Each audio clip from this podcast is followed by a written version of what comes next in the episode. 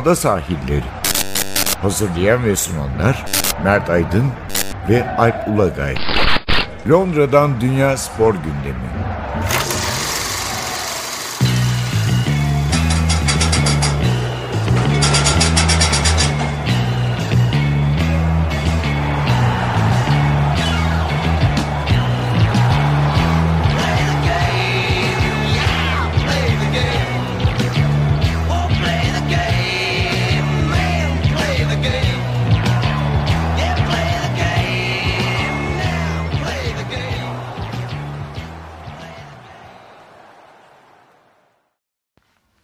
Sahillerinden merhabalar. Ben Alp Ulagay. Ben Mert Aydın. Bir kez daha birlikteyiz. Yine e, farklı gündem maddelerinden oluşan bir içeriğimiz var.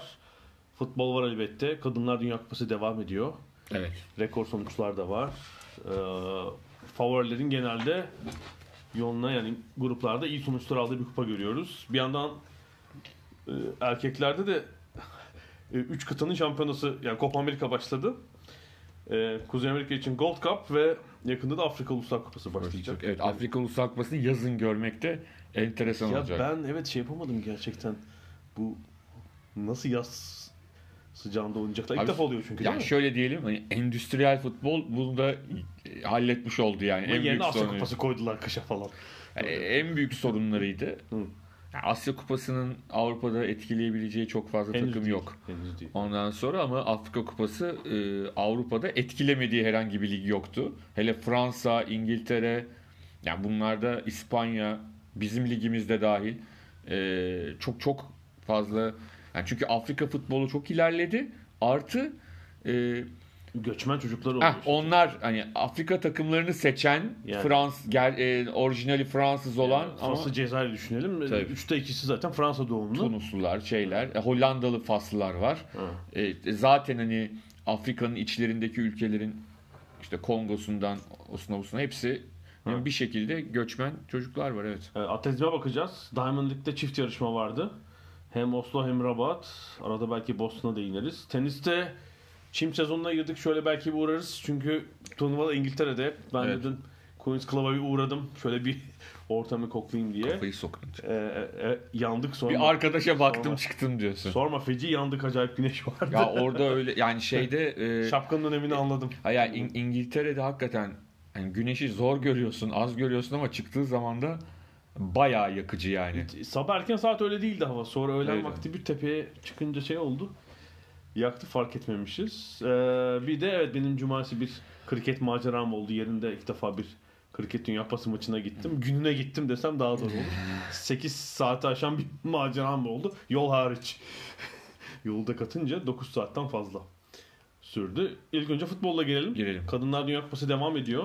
E, artık gruplarda son maçlara başladı. Bir takım e, Hatta tamamlananlar var. biten tamamlananlar gruplar var. Ee, ev sahibi Fransa 3 maçını da kazanarak e, grubu lider bitirdi Norveç'in önünde. Evet ama dün çok zorlandılar Nijerya karşısında. Doğru. Yani böyle İşte kaçan penaltı, tekrarı bayağı bir e, sıkıntı oldu diyebiliriz. Belki de e, şöyle bir şey var hani rakibinin de e, son şansı gibi gördüğü bir maçtı. Biraz stres oldular. Yani şöyle diyelim ilk ilk maçta açılış maçında Kore karşısında geçen hafta bunu konuşmuştuk. Çok görkemli bir yani 4-0 bitti ama hani maç 7-8-0 rahat olabilecek bir maçtı. Ee, bir 87'lik Röner'ın şov yaptığı maçtı. Röner'e nazar değdirdik. İkinci maçta kendi kalesine gol attı. Ya her türlü aksiyon var zaten Ronaldo. İki kafa golü. Kendi kalesine gol. Son maçta da e, kaçan penaltı üzerine tekrarda atılan penaltı, Penaltı yani. gibi. Evet çok enteresan. Yani. Bir savunma oyuncusu için çok fazla aksiyon var içinde. Ama bir şekilde yollarına devam ediyorlar e, Fransızlar. Ya bu arada e, tekrar atlatalım. Bu Kadınlar Dünya Kupası'nın medyadaki yansımasını konuşmuştuk. Bir spor medyasında yani İngiltere'de de öyle. Çok fazla yer alıyor. Fransa ev sahibi olduğu için orada müthiş. İkincisi televizyon reytingleri ilk maçlardaki gibi devam ediyor. E, Fransa'nın birinci kanalı reklam ücretlerini yükseltmiş. Yani e, yarım işte dakikalık reklam ücreti galiba 125 bin euro gibi bir şey.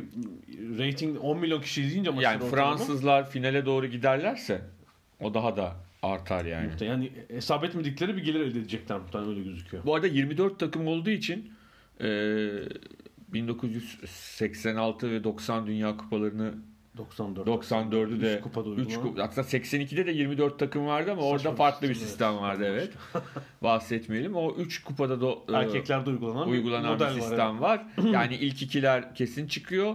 6 grubun 4'ünün de üçüncüsü çıkacak. Evet. Evet. Yani 24'ün sadece 8'e eliniyor aslında. Evet. bir. O yüzden de yine e, şey kalem kağıtların fazlaca Evet. Hangi gruptaki üçüncünün averajı eksi de hangisi kim son kadar gibi gol evet evet o fazlasıyla etkili olmaya başladı. E, o yüzden de işte o kaçan penaltılar, girenler, girmeyenler falan önemli oluyor. B grubumda e, Almanlar sessiz sedasız bir de üstüne gol yemeden grup birincisi oldular. Hakikaten Garantici tam ya. böyle 90'ların ortasının Alman erkek takımı gibi e, gösterişli olmayan bir oyun.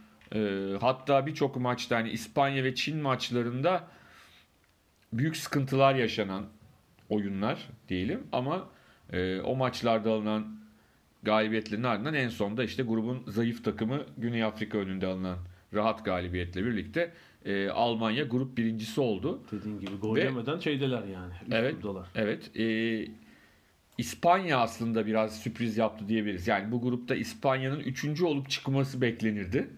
Ama e, Çin'e Çin'le beraberliği son maçta sağlayıp averajla Çin'in üzerinde e, grubu ikinci bitirmeyi Yani o- başardılar. Tabii beraberlik iki takıma da 4 puan ve üst turu getireceği için. Yani şimdi Çin'de 3. Tabii, oldu ama tabii. 4 puanla çıkmayı garantilediler. Evet evet ama yani hani e, İspanya'nın ben Güney Afrika maçını tam izledim. O ilginç bir maçtı. Baskı kurup atamadılar bir türlü. Yediler. Sonradan ama evet. son bölümde üst üste goller atmışlardı. Bakalım ne kadar gidecekler. Tabii ki şimdi daha hani kadınlar futbolunda dengeler daha farklı erkeklere göre. Daha henüz kartlar e, bir 20-30 yıl daha var bence kartların tam olarak dağıtılması için. Geçen hafta da konuşmuştuk. Yani yola çok geç çıktılar tabii. Uzun süre kadınlar diğer sporları yapmalarına, olimpiyatta bir sürü dalda yer almalarına rağmen futbol hiç oynayamadıkları bir spor dalıydı. Yani bir 40 yılı var dediğin gibi bir 20 yıl sonra bu ilgiyle belki o süreyi kısaltabilirler tabii. Yani e, şey var yani ben mesela hani Arjantin'in şu andaki durumunda kalacağını düşünmüyorum bir şekilde. E, onlar ilerleyecektir. İşte İspanya gibi ülkelerde ilerleyecektir. Şu an çünkü e, ne görüyoruz? Yani çok Avrupa ağırlıklı. Artı Çin, Japonya öyle bir tablo Amerika var. var tabii. Ya Amerika tabii evet. Ee, diğer gruplarda Evet. e, Brezilya evet, o Avustralya maçını inanılmaz Bugün kaybetti. tabii Turnuvanın en inanılmaz maçıydı herhalde. Evet yani biz bugün şu anda e, bu programı kaydederken daha grubun son maçları oynanmadı. E, bugün oynanacak. E, orada tabii Brezilya bir şok yaşadı. Yani e, Avustralya karşısında 2-0 öne geçtiler. Ardından da birbirinden acayip goller yiyerek 3-2 kaybettiler. Gerçekten. Yani şu ana kadar ama turnuvanın golleri biraz garipti gerçekten Evet, ama maç güzeldi ama gol, evet, evet. maçı olabilir. goller biraz acayip oldu yani Avustralya'nın golleri bir kendi kalesine gol bir işte orta yapılıp o, önce offside verildi. Ee, Ha, o şeyde kendi kalesine Kendi golde kalesine offside verildi. Sonra işte bakıldı. Ee, aslında bir offside var ama işte o adama daha gelmediği için Ha. o geçerli sayılmadı falan bir sürü hikayesi oldu. Ee, ama yani Brezilya'nın çok istediği bir senaryo değil şu andaki senaryo. Yani gruptan çıkarlar mı? Çıkarlar. Yani şu anda çıkarlar diyeceğim ama İtalya ile oynayacaklar son E, maçta. tabii e, biz görmedik ama 3 takım aynı grupta da bitirebilir. Yani bir average Tabii tabii 3 hesabı takım bir konusu olur. evet. 6-6-6 olabilir. Olabilir. Yani Avustralya'nın Jamaika'yı yenmesi bir sürpriz olmaz. Büyük ihtimal olur hatta öyle söyleyelim. Ama ilginç oldu. Yani Brezilya'nın eleneceğini düşünmüyorum. Yenilse bile bir şekilde averajla da olsa o üst tura çıkar ama yani e, şey gibi tatsız geldi bana Brezilya biraz. Evet iyi bir yer tutamayabilir. Mesela evet Grace Note bir Yani iki, iki Fran- tahminleri Fransızlara yapmış. denk gelebilirler. İkinci tur olmasa bile duruma göre üç, çeyrek finalde de bir şekilde onlar eşleşebiliyorlar bildiğim kadarıyla.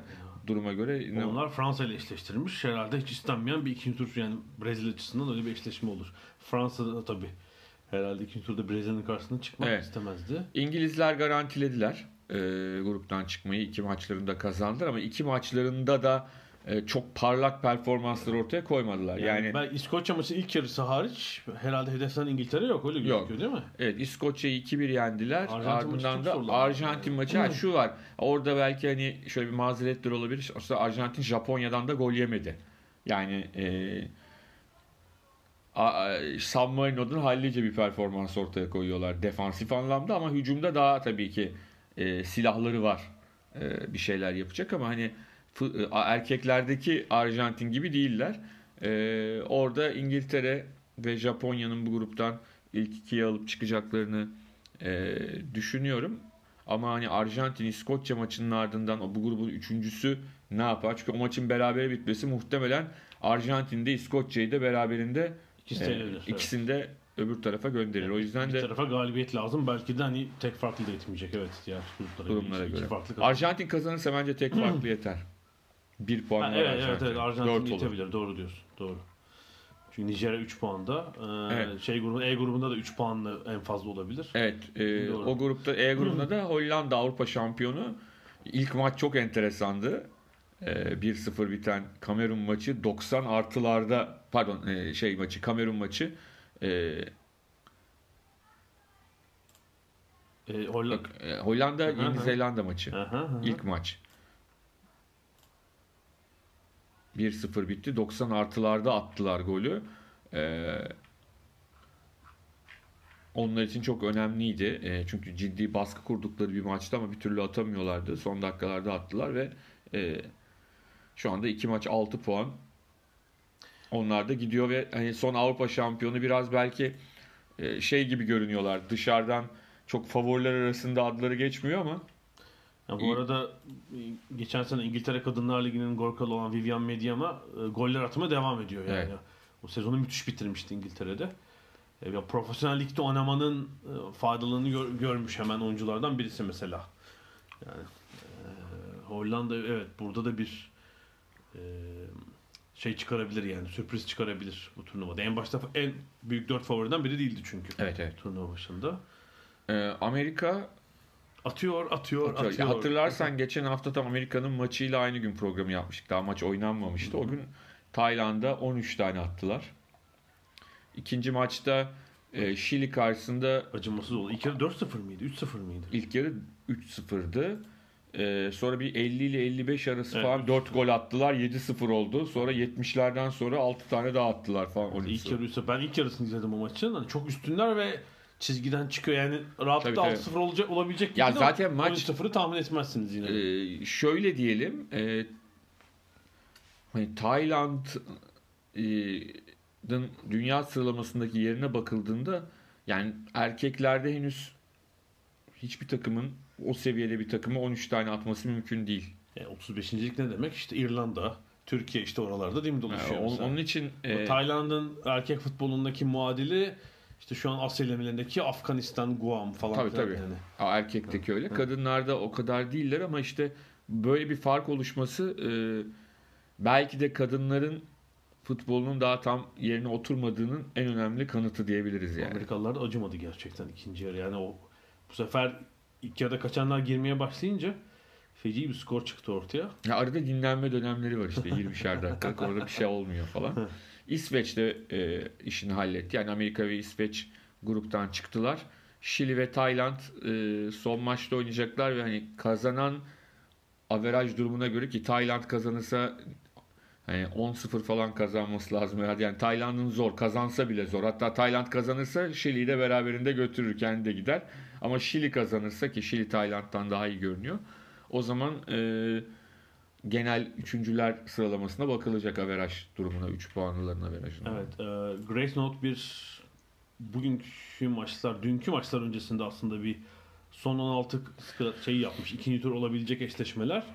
Almanya, İskoçya, Norveç, Avustralya, İngiltere, Yeni Zelanda, Fransa, Brezilya, e, İspanya, ABD oynuyor. İsveç, Hollanda, İtalya, Çin ve Kanada, Japonya. Böyle eşleşmeler belirlemiş. Yani Afrikalıların hiçbiri çıkamıyor. Güney Amerikalı yok, değil mi? Bu, bu tahmin Brezilya ediyorum. Brezilya var tabii evet klasiklerden. Yani Arjantin, Şili falan yok. Burada. Hani Brezilya, ABD hariç Amerika kıtasında da Kanada var bir de. Orada büyük gelişmeye ihtiyaç var belli ki. Yani aslında şeye benziyor bu kadın futbolunda şu son 16 bu sporun milli takımlar üzerindeki elitlerini belli ediyor. Biraz kış olimpiyatları gibi. Yani gelişmiş Evet. sosyoekonomik olarak gelişmiş ülkelerin takımları burada var. Yani bir kim var? Brezilya var. Çin var. Ama yani Brezilya'da zaten futbolla eş anlamlı olduğu için Ee, onun, bir de çok kalabalık. yani için onun sosyoekonomisinin çok önemi kalmıyor yani. Hatta daha kötü olması daha bile iyi olabiliyor onlar için.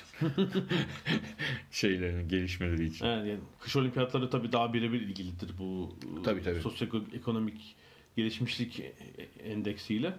Burada biraz daha geleneği olan işte Brezilya tabii araya girmiş ama Avrupalılardan da eğer bu tablo tutarsa İskoçya'da geçerse elenen olmayacak mesela.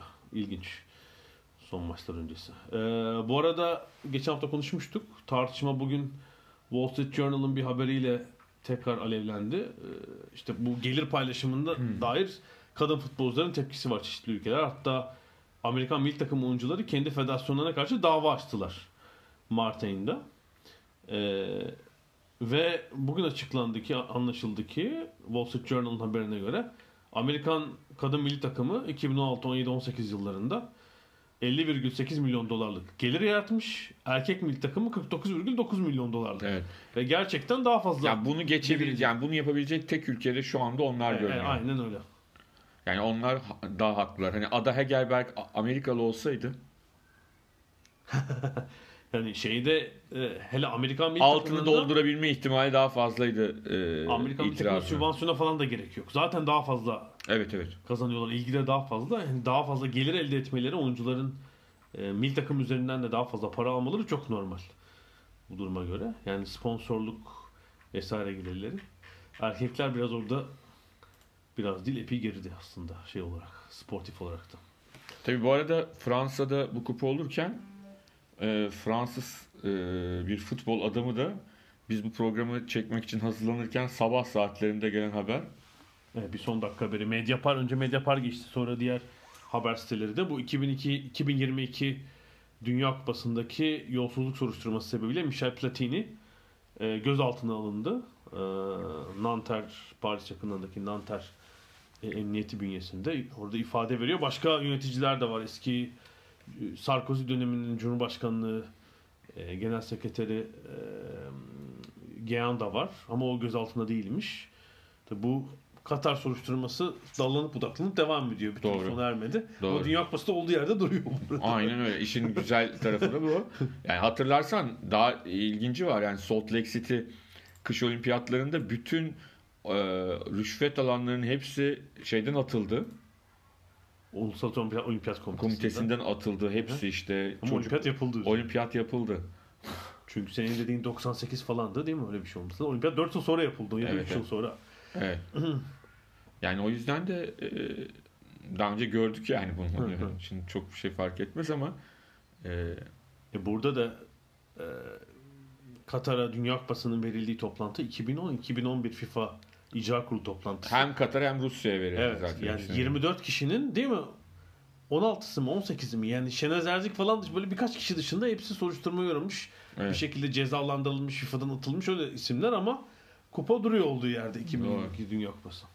O da ilginç. Evet. Platini de evet yani e, herhalde bir 5 yıl önce bile Fransa'da anket yapılsa genelde öyle olur. İşte Fransız tarihinin en büyük futbolcusu, en sevilen futbolcusu değil mi? İşte Copa Zidane, Platini. Tabii, Genelde öyle bir aralarında değişir öyle bir sıralama çıkar ama bu yöneticiliğiyle gerçekten dünyanın geri kalanını bıraktım. Fransa'da da pek sevenin kaldığını zannetmiyorum. Hele bir kuşak için orada çok sembol isim yani. Tabii tabii. Yani 80'li yıllarda Fransız futbolunun dünya futbolunun içine milli takımlar seviyesinde hani 70'lerde Saint-Étienne'in e, Avrupa'da çok ciddi bir e, şeyi var ne derler? Varlığı var. Varlığı var ama e, milli takımlar seviyesinde Fransızlar 80'li yıllarda o işte e, Platinili, Tiganalı, Jiresli kadro, Bosisli o, o takım hakikaten efsane. Hem Avrupa şampiyonu oldular. Dünya Kupası'nda iki kez yarı final oynadılar. Yani e, şey değil yani öyle Fransız halkını sokağa dökmeyi başardılar. başardılar ama Tabii şeyken e, ben Fransa'dayken şu anlatılırdı. Fransızlar böyle İtalyanlara, İspanyollara yıllarca biz küçümsemeyle bakardık diyor. Yani bu yani gelişmemişler tabii. Futbolda sokağa dökülüyorlar falan. Çünkü Fransa'da bir şey yok biliyorsun. 58'den 82'ye kadar hiçbir başı hatta Dünya Kupası'na gidemiyor falan. Sonra 82 yarı finalini olup yarı finalden önce insanlar sokağa dökülünce o zaman gördük diyor neymiş. Başarılı olup sokağa dökülmek ve üzülmek yani tabii öyle bir. Tabii daha sonra Zidane tabii 98'de Fransızlar A milli takım seviyesinde yine yaşadılar ama e, ilk başlatan adamlardan biriydi. Yani o, o, o saha içi organizasyonunun lideriydi Platini. Ama şimdi gelinen noktada Sağ bu arada doğum günlerimiz de aynıdır. Öyle mi? Gerçekten. Evet evet. Yıl olarak değil tabii. O benim büyüğümdür. Abim Michel abi. Ondan sonra ama e, doğum günlerimiz aynı. Hatta o yüzden ben şeyi hiç unutmam. Meşhur e, 86 Dünya Kupası'nda Brezilya maçında penaltı kaçırmıştı ya. Evet. E, hı. penaltı. Yani Evet. maç sonu penaltılarında. O gün onun da doğum günüydü. Benim de doğum günümdü. Yani. Kendi doğum gününde kaçırdı diye. Onu o yüzden hiç unutma şansım yok yani. Benim de doğum günümdü çünkü. Çok iyi. Şeye, Julio Cesar'a dua etsin. Cesar değil mi? Direğe vuran oydu galiba. İki penaltı kaçırmıştı Brezilya. Bir tanesi şeydi esas tabii orada tartışılan. Direğe vurup E. Carlos'un kafasına çarpıp içeri Belon'un- giren Belon'un, Belon'un evet. ondan sonra. Onun inanılmaz belgeseli vardır maalesef YouTube'da yok artık. Belon'un o penaltı anlatmasını görmen lazım. Yani orta saha yani orta sahadan penaltı noktası yürümem yani yarım saat falan sürdü diyor aslında. yani o kadar şey E gelmiş Ben ki. e, yani bunu e, daha en efsane anlatım, daha kısa bir şeyi bu kadar uzun anlatım. Yıllar önce Francis Obikvelu'yla e, Nijerya asıllı Portekizli 100 metreci sprinter e, şeyde gümüş almıştı Atina Olimpiyatlarında 2004'te, 2004'te 100 metrede. E, Hı. o yarışı bana 20 dakika falan sürdü detaylı anlatması. Yani topu topu 10 saniye süren bir yarış yarım saatte anlattı. Yani işte şu şeyden girdik ne derler ısınmadan girdik şeyde oturma e, yerlerine oturulmasından işte pozisyon alınmasından yarış sırasında 10. metrede sağa baktım sola baktımdan 20 dakika falan sürdü 10 saniye yani. Ne yaptın 10 binci mi olsun adam? Uzun yarış. Bitmez, Şimdi yarışa bitmez. başladık. Bitmez bitmez. Bir de tabii esas e, haftanın sorusu Messi mi büyük Maradona mı gibi bir şey çıktı. Nereden Çünkü- çıktı o? Çünkü Copa Amerika'da e, Arjantin ilk maçında Kolombiya'ya 2-0 mağlup oldu. Yine bir turnuva kazanamayacaklar yani kaybedecekler. Yani grup maçında kaybettiler aslında daha telafisi de olabilecek bir şey ama e, tabii işte öyle bir şeyler çıkmaya başladı. Yine elmalar, armutlar birbirine karışmaya başladı. Ben bir kere şeyi çok e, sağlıksız buluyorum. Ben zaten hani futbolcuları karşılaştırmak da çok sağlıklı değil ama en azından hani aynı dönemde oynayan oyuncularla biraz daha anlamlı olabiliyor ama farklı dönemlerde oynayan oyuncuları karşılaştırmanın şöyle bir sakıncası var. İki tarafa da haksızlık oluyor. E, çünkü Geçmiştekine neden haksızlık oluyor? Çünkü günümüzdekilerin aldıkları antrenman, e, işte vitaminlerinden tut çalışma ortamlarına kadar hem kulüp hem milli takım seviyesinde çok farklı. Ama kendi döneminin en iyisiyle oynamış. Şimdi Dünya Kupası'nda değil mi? Yani Tabii şimdi Tür- bu Türkiye'de şeyde haklı olabilirsin burada. Yani ben buna çok katılamıyorum. Türkiye'nin 50'leriyle şimdi kıyaslasın hayır ben şimdi öbür tarafa da döneceğim. Ha. Tersi de var. Çünkü adam Dünya Kupası kazanmış zaten. Şimdi Dünya Kupası'nın oynayanla kıyaslayabilirsin tabii ki yani. Bence neden kıyaslamıyor? Çünkü ben hep şunu savunuyorum. Dünya Kupası kitabını da yazmış biri olarak bunu söylemek durumundayım. Artık Dünya Kupası dünyanın bir numaralı organizasyonu değil futbol organizasyonu. Ama bu son 3-4 kupa içinde Ama şey işte olabilir. ama şimdi Maradona, Messi bu dönemin ama, Ama Pele ile o zaman ki. bizim Maradona'yı yani. Bu mantıklı o da olur. Ben Buna ben katılamayacağım ben. Yok ben katılacağım. Kendi fikrim çünkü. Ya şöyle bir şey var. Şimdi Messi'nin de 5 tane Şampiyonlar Ligi var. Anlatabildim mi? Yani şu anda dünyada en çok e, izleyicisi olan, dünyanın en iyi futbolcuları her E, sene Maradona zamanında bu Şampiyonlar Ligi mi vardı o zaman? E tamam işte onu diyorum ben de. Ben de onu anlatmaya çalışıyorum zaten. Yani Ama her iki tarafa da haksızlık olduğunu düşünüyorum ben. Yani Bu kıyaslamanın. Hı hı. Çünkü özellikle şeyle ilgili kıyaslama yapılıyor çünkü. Şu kadar kupa kazandı, şunu aldı, bunu aldı. Tek başına Dünya Kupası. Şu anda hiçbir futbolcu tek başına Dünya Kupası kazandıramaz. Bir kere futbol değişti. Yani futbolun yapısı değişti. kesinlikle. Ya Maradona'nın büyüklüğüne bir şey yetmez bu. Belki Messi de o dönemde olsa belki o da tek başına kazandırırdı. Yani bunu bilme şansımız yok. Bireysel etkin hele daha eskiye gittiğinde çok daha da fazla. Çok yani. daha da Evet. fazla. Yani tersi de şimdi Maradona'yı şimdiye getir. Tabii ki eski haliyle getirirsen bir şey yapamaz. Ne kadar yetenekli olursa olsun. Ama fiziksel olarak daha sıkı antrenmanlar, daha farklı bir e, şey yapısı. Ama Ben- antrenmana dayanır mı tabii onu da bilmiyoruz. ya dayanır da o zaman ama dayanır halde yetişecekti zaten. Hani çocukluğundan itibaren buna hazırlayacaklardı. Yani bunu söylemek lazım. Tabii diğer taraftan şu da var. işin içinde başka başka e, parametreler çıkıyor karşına. Yani e, işte mesela Pele ile Maradona'yı karşılaştırırken Pele kardeşim Avrupa'ya gelmemiş. Abi adam istemiş de gelmemiş değil ki. hükümeti yasaklamış yani Ülke anlatabiliyor muyum? bir ihracı yasakladı. Ülke yasaklıyor. Adam ne yapsın yani bu adamın e, suçu değil ki. Hani Dünya Kupası sayısı ise o da 3 tane kazanmış. Yani, yani böyle bir mantıktan kupa sayısıyla bilmem neyle gidemeyiz. Kupa sayısına girersek o zaman Xavi, Iniesta ve e, Casillas'tan daha büyük bir Dünya Kupası Maxwell. falan en fazla kupan oyuncu muydu? Maxwell çıkıyor galiba. şey için söylüyorum. Hani dünya e, uluslararası kupa anlamında söyleyeyim. E, o zaman onlar olacak yani o zaman tarih yani ne zaman nereye bakacağımızı bilmekte zorlanıyoruz. Bak, şunu söyleyelim. Tüm zamanların en iyi 11'i Pelé'nin, Maradona'nın, Messi'nin yeri garanti. Xavi ile Iniesta'nın yeri mesela benim 11'imde garanti.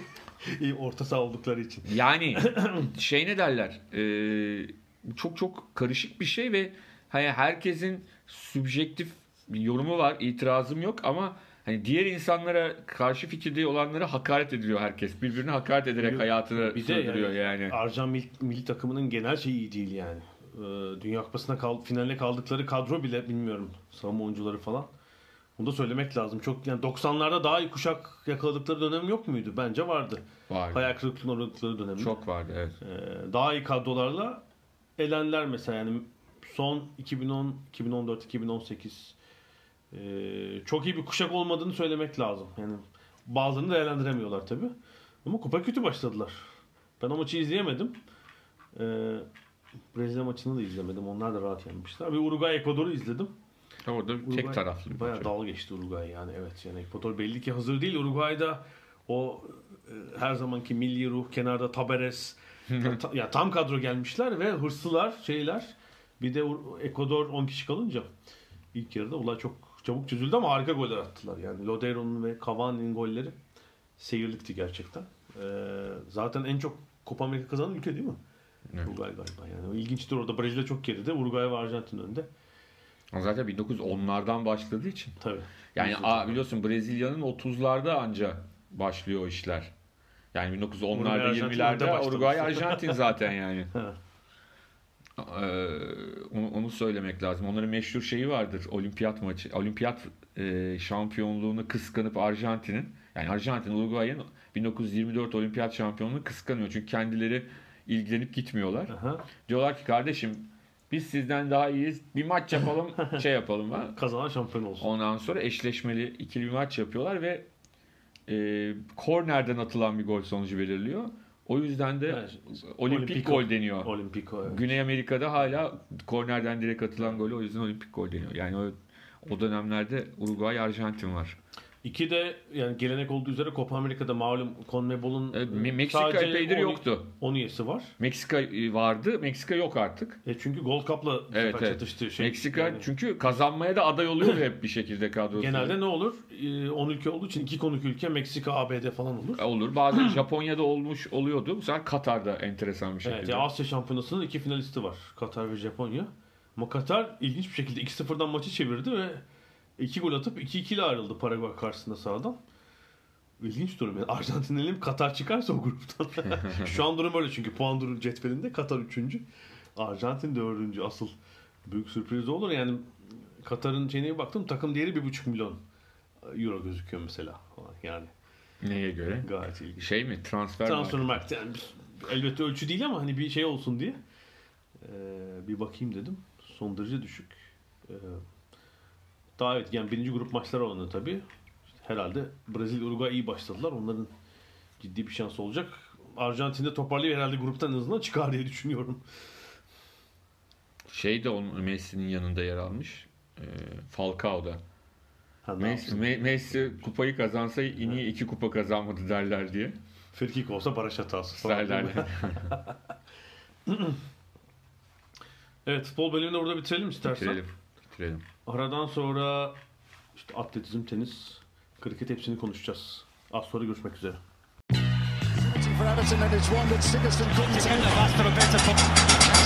Ada sahilleri. Londra'dan Dünya Spor Gündemi.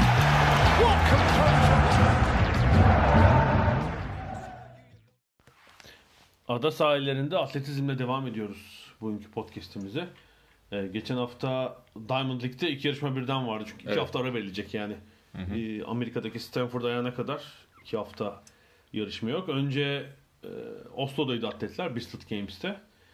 e, Perşembe günü. Hafta sonu da Fas'ta Rabat'ta yarıştılar.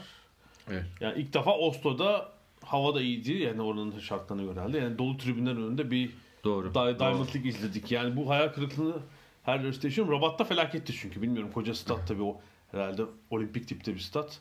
Bilmiyorum kaç kişi vardı herhalde. 10-15 bin kişi vardı. Ee, yani bazı iyi derecler parlayan atletler var. Ee, mesela kadınlar 1500 metre herhalde bu sene dünya şampiyonasında en e, özel dallarından biri olacak Evet, gibi. Yani çok şeyde de geçecek. Üstelik e,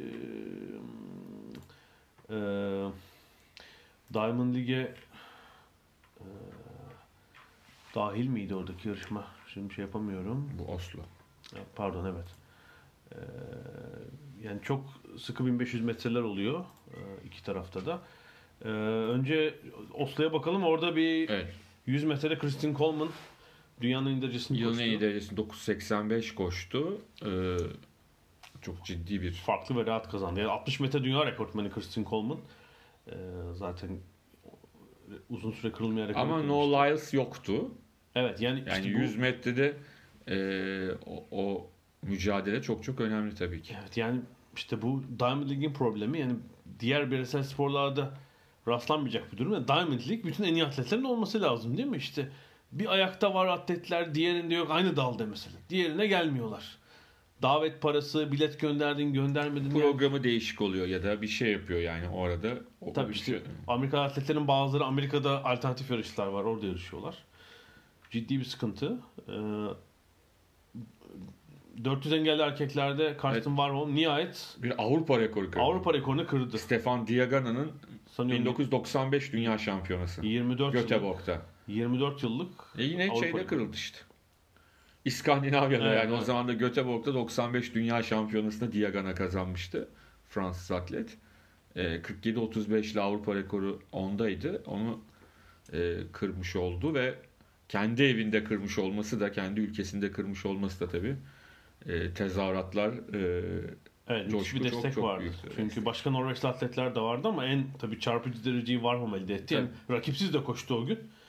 Ee, rahat birincilik aldı. Rekor şeyi oldu. Zaten Warholm ve e, Ingebrigtsen kardeşler için yapılmış gibiydi yani bizlet oyunları onlar hani Yani Norveçler yine doldurdular ama tabii başka bir şey oluyor. tabii tabii. Ev sahibi atletten böyle bir derece çıkınca. Warholm herhalde yine dünya şampiyonasında da e, madalyanın en büyük adaylarından biri olacak. Yani kazanımı bilmiyorum.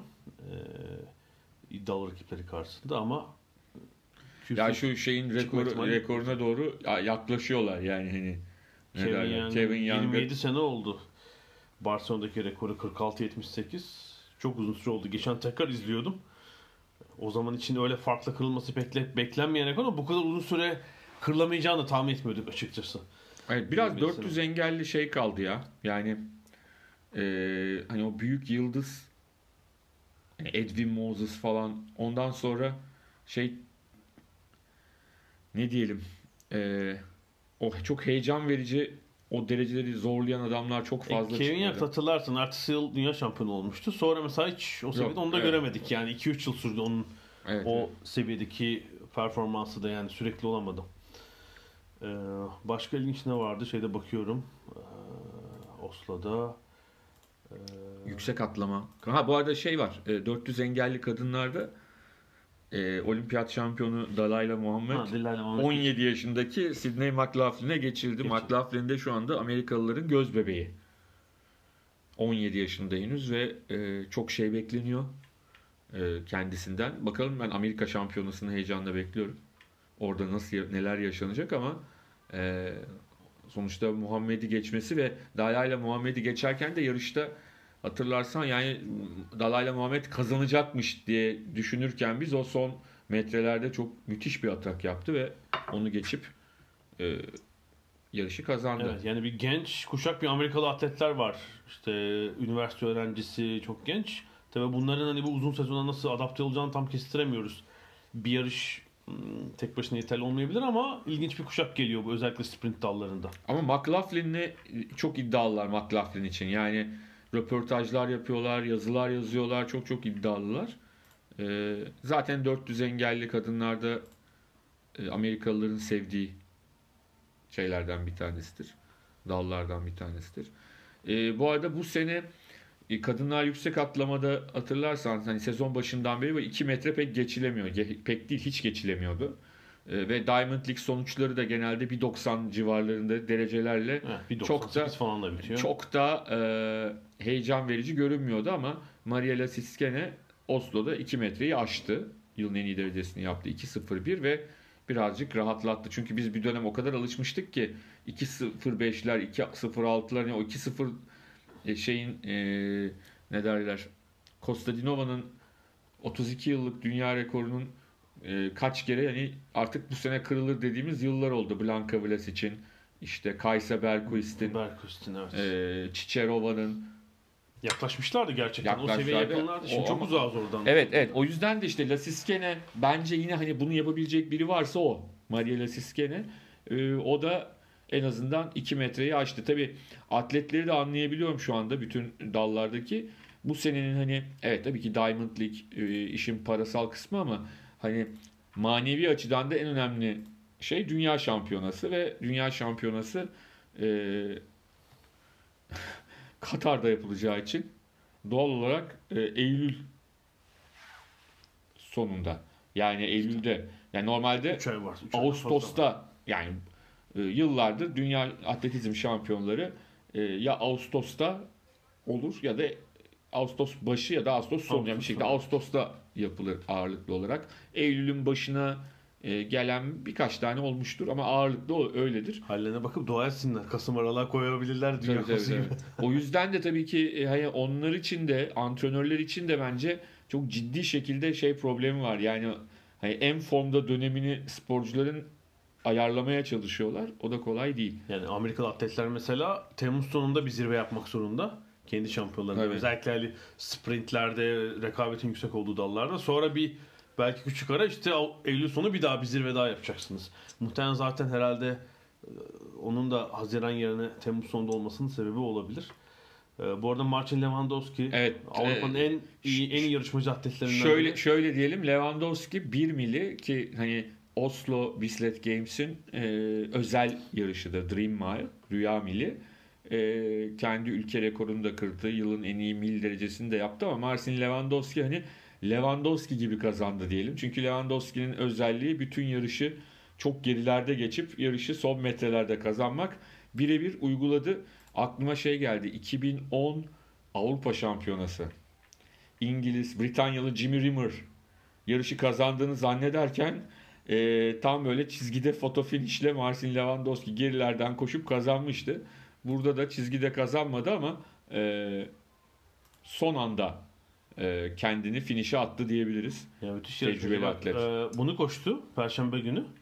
Sonra Boston'da özel bir yarış vardı hafta sonu. Yani Amerikan şeyin Evet. ilginç. Caddeye Adidas Boost Games. E, Boston'da kütüphanenin yanına pist kurdular. Evet. Yani sprint yarışları orada yapıldı. Bir de 1 mil vardı. Son tura 7. girip orada da kazandı Lewandowski. Hafta sonunda bir birincilik orada aldı yani. Yani Avrupa'nın en iyi bu Afrikalılara karşı Evet. herhalde direnebilecek e, nadide yarışmacı atletlerinden biri. E, Şeyde de kış sezonunda da Avrupa salon şampiyonu olmuştu Evet, zaten. Ingebrigtsenler çok istedikleri sonuçları alamadılar. Jakob genç olan ve hani son dönemde en formda olan 6. olabildi. Philip zaten daha gerilerde kaldı. Ee, çok istedikleri hani o seyirciyle birlikte çok e, istedikleri şeyi gerçekleştiremediler. Bir tek abileri e, dördüncü oldu galiba. 3000 metrede mi? 3 metre Evet, 4. ama e, şey kazandı. E, Norveç rekoru kırdı ve ondan dolayı da çok mutluydu. Yani o kazanmaktan öte bir derece yapmak için, o rekoru kırmak için koştu. E, şeyi gördüm yani dördüncü bitirdikten sonra e, zafer turu attı. Evet Norveç rekoru kırdığı için. Orada da Etiyopyalı Selemon Bare- Barega yani bu sezonun bu uzun mesafelerdeki işte 3000 5000 herhalde en formda atleti. Ee, Son en iyi son turu o çıkardı.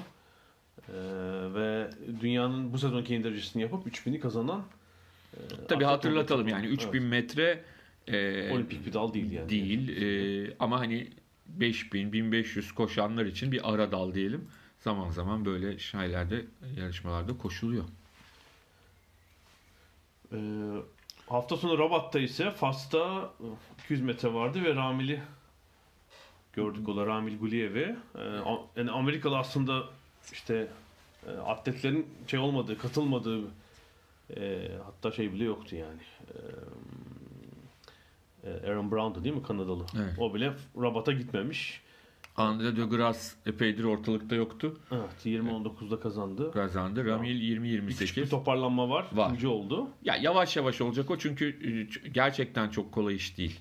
Yani e, o sezon içinde bu bir hastalık yaşayıp bunun üzerinden yani biz senin benim grip olmam gibi olmuyor onların grip olması. Hep en üst seviyede oldu. Ya çünkü hani saniyenin e, neredeyse zaman zaman binde biri bile e, yarışın sonucunu etkiliyor. O küçük halsizliklerden, o vücut şeylerinden kurtulmak kolay değil. O yüzden bence de iyi bir gelişme o 20-28'e çıkması. Mesela Amerikalı e, Ken Bednarek bu Amerika'daki üniversite sezonunda yarış sezonunda 19.83 mü koştu? İnanılmaz bir derece koşmuştu. E, gayet kötü bir derece dördüncü olabildi mesela. Yani Avrupa'ya gelip henüz ilk yarısında başarılı olamayanlardan biri. E, 110 metre geldi. Evet. Sonunu görebildin mi Robot'un? Gördüm. İnanılmaz bir finish oldu gerçekten. Evet. Bu sezon bu uçmaları görüyoruz. Bu sefer Evet. çelmeli uçma oldu. Ee, bilmiyorum IAAF'in ya da Diamond League'in Twitter hesabından görebilirsiniz. Ee, 110 metre engelde Omar Makli'ydi Jamaikalı. Yani son dönemin en iyi atletlerinden biri. Önde giderken 9. engele hafif değdi. 10. engele takıldı ve tökezleyerek yarışı bitirdi ama bir de yan kulvardaki Şubenkova çelme takmış oldu. Ve birlikte yuvarlanarak geçtiler finish çizgisini. Ee, Şubenkov birinci oldu ama omuz momuz falan bayağı gitti. Evet sıkıntı oldu. Omar Maklidi ise 5. olabildi ancak yani. Zaten hani 110 metre engellinin, kadınlarda 100 metre engellinin kaderinde böyle enteresan şeyler var. Çok evet yani şey olabilir engellere takımdan yarışı bitene madalya veriyorlar öyle değil tabii ama e, çok sık gördüğümüz bu durum. Doğru E, doğru. Bu yüksek engeldeki bu aksilikler. E, Yani buna rağmen Şu anda Şubenkov 13 13 e, en formda isim gibi görünüyor 110 engellide. Evet. Yani e, Kazan- şeye tabii çok var tekrar söyleyelim. evet yani şu an şeyin lideri e, Diamond League'de 110 metre engellinin lideri. Yani işin Amerika kısmından nasıl bir şey gelecek e, on, o belki de e, etkili olacak. Öyle söyleyelim. Evet öyle gözüküyor. Ee, Başka evet şeyde 100 metrede Blessing Okagbare çok tecrübeli yani 10 yıl 10 küsur yıldır buralarda olan bir atlet. Yine Amerikalıların yokluğunda evet. kazananlardan biri Marie-José oldu. Talu'yla e, şeyli ne der fil dişi sahilli e, çekişti. Daphne Skipper. Skippers e, şeyde Oslo'da 200'ü kazandı. Daha E. Rabat'ta 100 metrede 5. olabildi ama zaten Daphne Skippers hani Avrupa'da yüzde de 200'de de çok başarılı ama hani dünya çapında onu e, bence şampiyon olacağı ola- olabileceği dal 200 metre zaten. Ha, yani ya da madalya kovalayacak. Ya da madalya tabii, evet. Bu arada 1500 metreden bahsetmiştik. Rabat'ta yine bu sefer en iyi atletleri toplayabildikleri ender Evet. dallardan biri oldu herhalde. Ee, gerçekten son derece çekişmeli bir tur. Ben Genzebe Dibaba yani çok yüksek tempoda gitti. Belliydi Evet. çok iyi bir derece olacağı. Yani 3.55 Yılın en iyi civarı. derecesi Rabat pistinin de rekoru oldu. 3.55.47. Sifan Hasan dedim herhalde son 150'de geçecek ama o dişlerini sıkarak da olsa direnmeyi başardı. Ya Genzebe 7 Dibaba. atletin 4 dakika altında koştuğunu söyleyelim. ilk defa oluyormuş tarihte burada. Yani 1500 çok metre. kolay olabilecek bir şey değil zaten. Ee, birinci bundan çok daha iyi dereceyle bitirdiği oldu ama e, geri kalanlar geride kalıyorlardı e, fazlasıyla. Evet yani diğer onun için diğer dalları toplayamamışlar en iyileri ama 1500 metrede Evet evet. dünya rekortmeni. Şifan Hasan geçenlerde bir rekor denemesi yaptı ama olmamış ama bu sefer e, Hollanda rekoru. Hollanda rekorunu kırdı. Kendi doğal olarak en iyi derecesini de yapmış oldu. Dediğin gibi e, Bir tek Loromir eksikti burada. Evet, Ee, evet. Britanyalı. Kat, Katar'a kadar e, ben şeyi de beğeniyorum. Bu Arafi'yi de beğeniyorum. E, Faslı'yı. Evet evet. Ee, şeyde ne derler hani Katar'a kadar ne olur ne olmaz çok zaman var yani hakikaten o zamana kadar bu form grafikleri sakatlıklar şudur budur e, oralarda çok daha netleşecek. Ancak Loromir de böyle yüksek tempoyu seven bir atlet. Yani muhtemelen hızlı tempo yani çok e, dünya şampiyonlarının en hızlı yarışlarından biri olabilir 1500 metre kadınlarda. Yani şey zannetmek istemiyorum. Tahmin etmiyorum bu atletlerin böyle 4.05 temposunda son Ya, 200'e bırakalım. yani şöyle diyeyim, tahmin etmiyorum. Çok fazla e, şeyi görmemiz lazım tabi. Yani bu atletler favori olan atletlerin dünya şampiyonasında seçme serilerinde ne kadar yıpranıp yıpranmayacakları önemli bence. Yani sonra gidip biliyorsun bazen daha fare doğuruyor. Ee, antrenörler çok e, muhafazakar taktikler belirliyorlar. Futbolda da olur ya yani hani çok şey beklediğim bir maçta Evet yani yani bir hata yaparsam kaybederim itiş, korkusu işin itiş içine. kakış oluyor falan orada. Yani o o o olmasın. Ee, hani nazar değmesin derler ya nazar değmesin. Ama e, vaat ettiği şey öyle evet doğru söylüyorsun. Ee, Bundan sonraki Diamond League'a dediğimiz gibi 30 Haziran'da Eugene'de değil Stanford'da yapılacak bu sene. Ee, ABD'deki Diamond League. Bu arada hafta sonunda o Boston'daki yarış da gerçekten ilginçti. Ee, yaptıkları pist e, 200 metrelik bir pist yaptılar. Düz bir pist. İşte 100 metre, 150 metre, 200 metre düz koşturdular. Ya ben sana ilginç bir şey söyleyeyim. Ee, Boston Maratonu'nun finish çizgisinin olduğu cadde e, ki yani o bombalamanın da hı hı. geçmişte yaşandığı caddede e, mesela akşamları ki baya hani şeyin ne derler hani Boston'ın e, en işlek caddelerinden bir tanesi. Belki de en işlektir bilmiyorum tabii şimdi Bo- Boston uzmanı değilim. Ama çok e, şey bir cadde. E, alışveriş merkezleriyle, restoranlarıyla anlatabildim mi? E, Boston'a giden herkes oraya bir gidiyor. Orada toplanıyorlar ve koşular yapıyorlar. Yani gruplar var. O bölgede e, şey yapıyorlar. Toplanıp koşuyorlar. Öyle söyleyeyim. Yani o yüzden Boston e, spor yapmak için koşarak, koşmak Şu- için çok Ben ideal yani. yarışmayı şundan ilginç buldum. Şimdi bu hep şeyden bahsediyoruz yani işte Diamond League değil mi? En elit seviyesi ama Avrupa'daki işte havaya bağlı, iklime bağlı da olabilir. Yani dolu yarış görmedik, işte atletleri, atletleri çekemiyorlar. Ciddi bir şey sıkıntısı var. Ee, gelir yaratma sıkıntısı var. Herhalde böyle alternatif parkur ve pistlerle biraz şey arttırılması gerekiyor atletizm dünyasında ama yani I- IAAF logo değiştirmekle uğraşıyor bu arada. Evet. Yani hiç Yani e, spora ve sporcuya güven kalmadı. Bence atletizmin en büyük problemi o. Çünkü güven kalmayınca sponsor da bulamıyorsun. Yani asıl mesele orada sponsor. Yani 20-25 yıldır süren doping sorunları sebebi. Onu da doğru çözemiyor yani. Doping e, bütün sporların problemi. Hı hı, Sadece atletizmin problemi değil. Yani, yani şey var. Ne derler? E, bisiklet var yani hani doping problemi deyince Hı hı. atletizmin daha önüne koyabileceğin ama işte bence doğru e, politikalar izlenmediği için hep birilerini koruyalım, birilerine bir şey olmasın.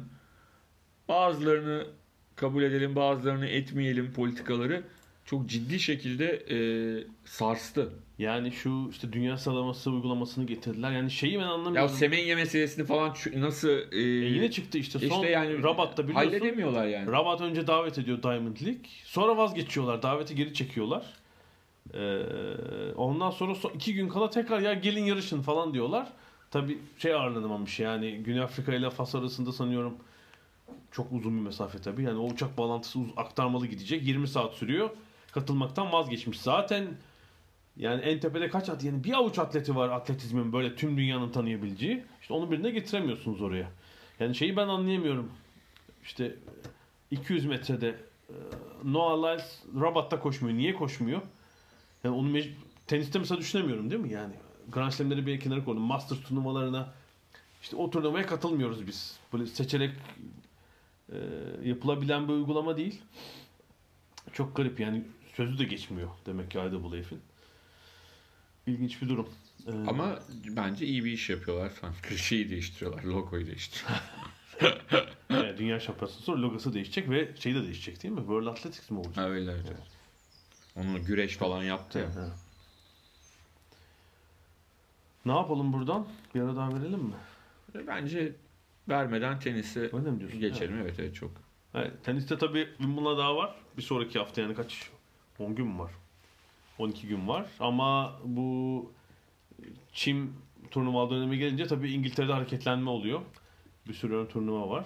Ee, Londra'da da bu hafta Queen's Club turnuvası var.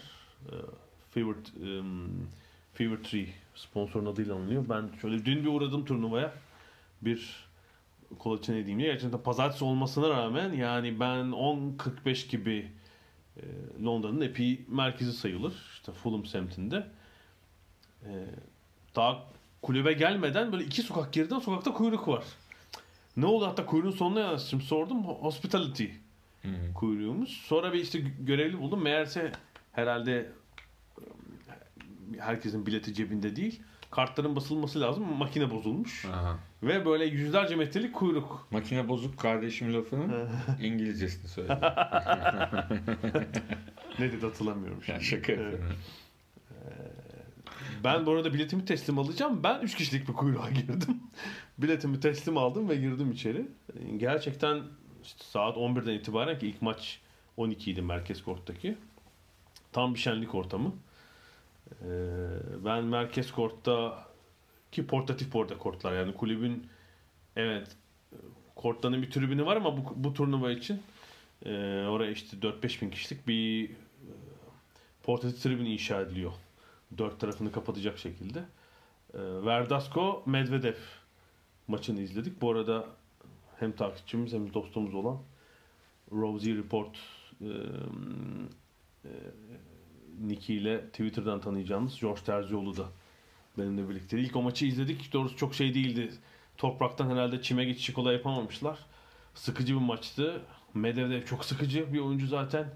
Sadece servisiyle oynuyor. Verdasco da bir türlü maça giremedi. Sinirlendi falan. İki sette verdi maçı. Şu arada e, bir numaralı kortta daha tribünlü kortta Schwartzman Bublik maçını izledik. Aslında bir çok iyi bir toprak oyuncusu olan Schwartzman iki sette aldı maçı. O da turu geçmeyi başardı. Yani şimdi bu İngiltere'deki turnuvalarda işte Federer'in olduğu grupta Almanya'da Halle'de oynuyorlar. Wimbledon'ın hazırlıklarını tamamlıyorlar. Haftaya Wimbledon'ın elemeleri var ve bir sonraki pazartesi de yılın 3. Grand Slam'i e, Londra'da Wimbledon semtinde başlayacak. E, Yani bu Federer'in Halle'deki durumunu da görmek lazım tabii. E, Şeyde ise bu Queens'te geçen senenin şampiyonu Çiliç sezonun bu dönemine kadar peki gelemedi Çiliç. Dün ilk tur maçını kazandı ama e, ünvanını koruyabilir mi kestiremiyorum gerçekten. Ama bu Queen's Club'da çok özel bir ortam olduğunu söylemem lazım. Ya pazartesiden doluydu Evet. şeyler yani tribünler herhalde insanlar işte izinlerini buna göre BBC de veriyor maçları burada Hı hı. canlı olarak. Ee, buna rağmen hani bizde klasiktir ya televizyon veriyor, açık kanal veriyor, kimse gelmiyor. Ha, diğer şey kortlardaki maçları Amazon Prime de veriyor bu arada. Amazon'un Evet. Prime şeyi yani. Çünkü bir numaralı kort bayağı küçük bir korttu. Ama üç tarafında kamera vardı yani orada da. Ee, sadece merkez kort değil. Bir numaralı korttan yayın olduğunu da söyleyelim. Neyimiz var başka? Bir de kriketimiz var en son değil mi? Tabii bu arada Amerika'da da e, biz çok takip edemedik Hı hı. burada. E, ama NBA vardı, finali bitti. Toronto kazandı. Kanada'da büyük bir sevinç var. Ama e, Kan. orada da kutlamalara kan Ne olmuş kutlamalarda? Bir atış açılmış galiba değil evet, mi? evet, yaralananlar Dört yaralı var. Evet. Kanada sporu uzun zamandır herhalde bu kadar sevinmiyordu. Toronto aslında e, yani Kanada'nın bir numaralı sporu buz hokeyi tabii ama bu NBA'ye iki takım almışlardı. 95 herhalde değil mi? 95. Grizzlies, Vancouver'la Toronto. Vancouver gitti Memphis'e ama Toronto'da takım kaldı ve işte biraz da sürpriz sayılabilecek bir şampiyonluk e, aldılar. Hani Çok da kalabalık olduğunu gördüm ben Evet, kutlamaları. evet. kutlamalar. En sonda da ben çok az kriketten bahsedeyim. Burada arada konuşuyoruz. en son ben cumartesi günü bilet aldım ve Şey iddiası doğru mu? Sen orada görmüşsündür. Sporcuların bile kriket kurallarının hepsini bilmediğini. yok yok gayet. Böyle hani uzakta duranlar oluyor ya bazen hiç top gelmiyor Evet. saatlerce. Onlar mesela şey ne derler? şey espri yapıyorum. şey ya bir şey oynuyorlar bana da verdiler şu kaza şurada durayım ben yani be. söylemek gerekirse mesela Amerikan futbolu, beyzbol falan çok daha şey karışık ve şey gelir kıyaslanınca kriketle kuralları. Ya kriketin tabii. sıkıntısı bence kurallarından çok o puanlama sisteminin insanların kafasını karıştırması görünüşte. He, tabii tabii. Yani hani belirli bir x 10 Ha. y 8 Evet. gibi bir sonuç yok ya. Biri 120 222 y nasıl olur diyorsun mesela. Ama onun işte öbür tarafta bir hücum yapıyor. var. Herkesin puanı toplamıyor falan. Yani bunlar çok e, şey değil. E, dünya sporunu takip edenlerin kolay anlayabileceği şeyler değil. O yüzden de kriketi oynayanlar rugby'den de aslında daha e, dar bir çerçevede oynanıyor Ya kriket. evet zaten işte buraya 10 ülke katılıyor ve Dünya Kriket konseyinin zaten 12 daim üyesi var. Onu burada. Bir de İrlanda'yla eee iki ülke yok yani burada yer almıyor. Geri kalan 12 burada. Gelseydiler. evet. E, şey olmuş. Hatta işte tam üye olmayan e, associate memberları da zaman zaman Dünya Kupalarını almışlar ama bu sefer takım sayısı biraz daha az. 16'lık turnuvalar olmuş. Çünkü şöyle ben e, Londra'da Vauxhall, yani Londra'yı bilenler tabi bilir. Vauxhall istasyonuna yakın Oval stadında Sri Lanka Avustralya maçına gittim cumartesi günü. E, maç 10.30'daydı. Saat 10'a doğru ben oldu oldum. Mahalle şey stadın etrafı dolu ve yani stadın içi de tamamına yakını doluydu. Ee, işte 10.30'da gerçekten maç başladı. 2'de planlanan bir yemek arası var. Yani daha doğrusu bir takım önce bir takım hücum ediyor. O gün Avustralya hücum etti. Çünkü kurayı kazanan takım genelde savunmak istiyor. Sri Lanka kazandı ve Sonra bilerek yani skoru bilerek evet şey evet yapıyorsun. yani genelde öyle olmuş ve Avustralya bu Dünya Kupası'nda 5 kurayı da kaybetmiş ilginçtir. Sri Lanka'da işte önceki iki maçı yağmur sebebiyle oynanamamıştı. Ee, seyircilerin Sri Lanka ağırlıklı olduğunu söyleyelim. Sri Lanka desteği daha fazlaydı ama Avustralya tabii e, çok daha iyi hücum etti. E, ve 334 e, sayı yaptılar. Özellikle Finch'in e, Finch ve Smith ikilisinin oynadığı dönemde e, skoru arttırdılar. Yani 50 over denen 50 oyun üzerinden oynanıyor. 334'e ulaştılar. Sonra da Sri Lanka hızlı başladı ama devamı gelmedi. Yani Sri Lanka kalesini e, çabuk devirdi Avustralyalılar. Yani belliydi skorun şey olmayacağı. Yani ortama gelirsek de süre çok uzun olduğu için yani 10'da orada oldum. 10.30'da maç başladı. İşte bir yarım saat ara. 6'yı 2 geçe bitti maç. E, 7.5 saat. Ya onların bir günden fazla süren maçları da oluyor ya. Yani o ayrı bir kategori Tabii şeyi. klasik test maçları, milli maçlarda 2-3 gün sürebiliyor. Tabii. Oyna. Burada Van de- Beşte çay arası haberi Tabii geliyor. bu Van de- Ajansa gelirdi ya Reuters'a. Zaten Çay arası. işte hava karınca oynamıyorlar orada. Burada maç şeye kadar ışıklar yandı zaten bir noktadan sonra. Yani 7,5 saat sürdüğü için 4 kere falan iklim değişti. yani böyle hafif serin başladık. Sonra ceketler çıktı. Yağmur geldi. Tekrar ısındı. En son rüzgar. Üşüdük yani saat 6'ya gelirken. Ee, Öyle bir ortamda bitti ve tabi o süreyi doldurmak için sürekli yemen içmen lazım. Yani saat 10-10.30 çay kahveyle başlıyorsun. Tabi bireyle başlayanlar var. Malum öğlen yemek, öğleden sonra tekrar işte bira, kahve Niye falan. Seylan çayı içmiyor bu Sri Lankalılar? Çay kahve, yani ağırlıkla bira, bütün şeyi dolaşmadık. Kesin vardır onun büfesi de. Biz denk gelmedik muhtemelen. E onlar kendileri getirip orada şeyde bizde olsa hiç şey yaparız. Semaverler şeyler. Evet evet. Çaydanlıklar. Bu arada işte wicket denen yani rakibin kalesini kırma, rakip oyuncuyu oyun dışı bırakmada işte arada e, kriketten kriket sopasına yapılma gitarlı birisi bir parça çalıyor orada falan. Uzun süre wicket olmadı. Çalamadılar parçayı. Ama Sri Lankalıların şeyin sesini daha çok duyduk gerçekten. Ya şimdi Sen kimin arasındaydın? Karışık mıydı? Eee yanımızdaki çift hani beyaz İngiliz gibi duran bir çifti. Onlar Sri Lanka'yı destekliyorlar daha çok gördüğüm kadarıyla. Büyük büyük dedesi Sri Lanka'da görev Ya yapmış. bilmiyorum herhalde öyle bir sempati. İngiliz genel valisinin küçük oğluymuş falan. Ee, şöyle ki şeyi tabii yerine gidince anlıyorsun işte çok maç 7-8 saat. Yani televizyonda yayın nasıl böyle bir şey mümkün olabilir diye yani Yayınlıyorlar zaten şeyde. şöyle yani Sky Cricket yayınlıyor ama hani çok kanal olmadığı bir döneme gitsek yani kanalda başka yayın olmaz o kadar Tabii saat. tabii tabii. 7-8 saatte. Yani anca bir bölümüne yayınlanır. Çünkü şu baskı varmış galiba. Final maçı Dünya Kupası'nın İngiltere'de açık kanaldan yayınlansın. Hani sadece final maçı. Yani o gün başka hiçbir şey olamaz. Açık kanal e, açıp bir tane o günlük sadece. BBC 23 falan. falan. BBC Cricket. Final maçı yani 7 saatlik bir maçta başka bir şey. Wimbledon finali varmış o gün falan yayınlamıyorlar. Şimdi bunun finali de bazen sürüyor o kadar. Yağmur arasıyla birlikte. Tabii şey kötü yani hani yemek arası. Yemek arası ne kadar? Bir saat mi? Yarım saat. Yarım saat. İyiymiş Yarım o bayağı. saat. Yani seyircilere yemek arası takım Yok seyirciler istediği Ee, zaman yer canım. Maç oynanırken de yer seyirci. takımlar açısını düşünelim. Hücum eden takımın iki oyuncusu sahada zaten. Onların e, şeyden sonra e, diğer oyuncuları zaten hiç sahaya çıkmamış oluyor. E, hücum ederken mesela Sri Lanka'nın oyuncuları. E, Avustralya'nın da e, ya da tersi işte Avustralya'nın e, bu ilk hücum eden takımın oyuncuları da daha doğrusu e, dinlenmiş olacaklar işte ikinci yarıda. böyle ilginç ama yani evet bir sabır ve ayrı zaman ayırmak gerektiği aşikar böyle bir spora. Gerçekten öyle bir tecrübe olarak denemiş olduk. Var mı işimiz başka hafta? Başka yok.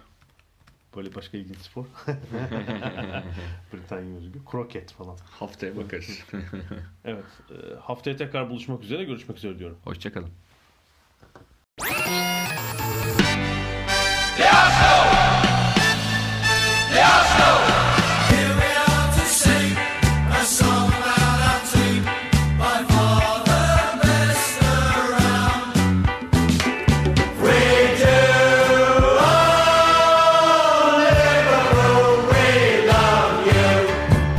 Ada sahilleri. Hazırlayan ve sunanlar Mert Aydın ve Alp Ulagay. Londra'dan Dünya Spor Gündemi.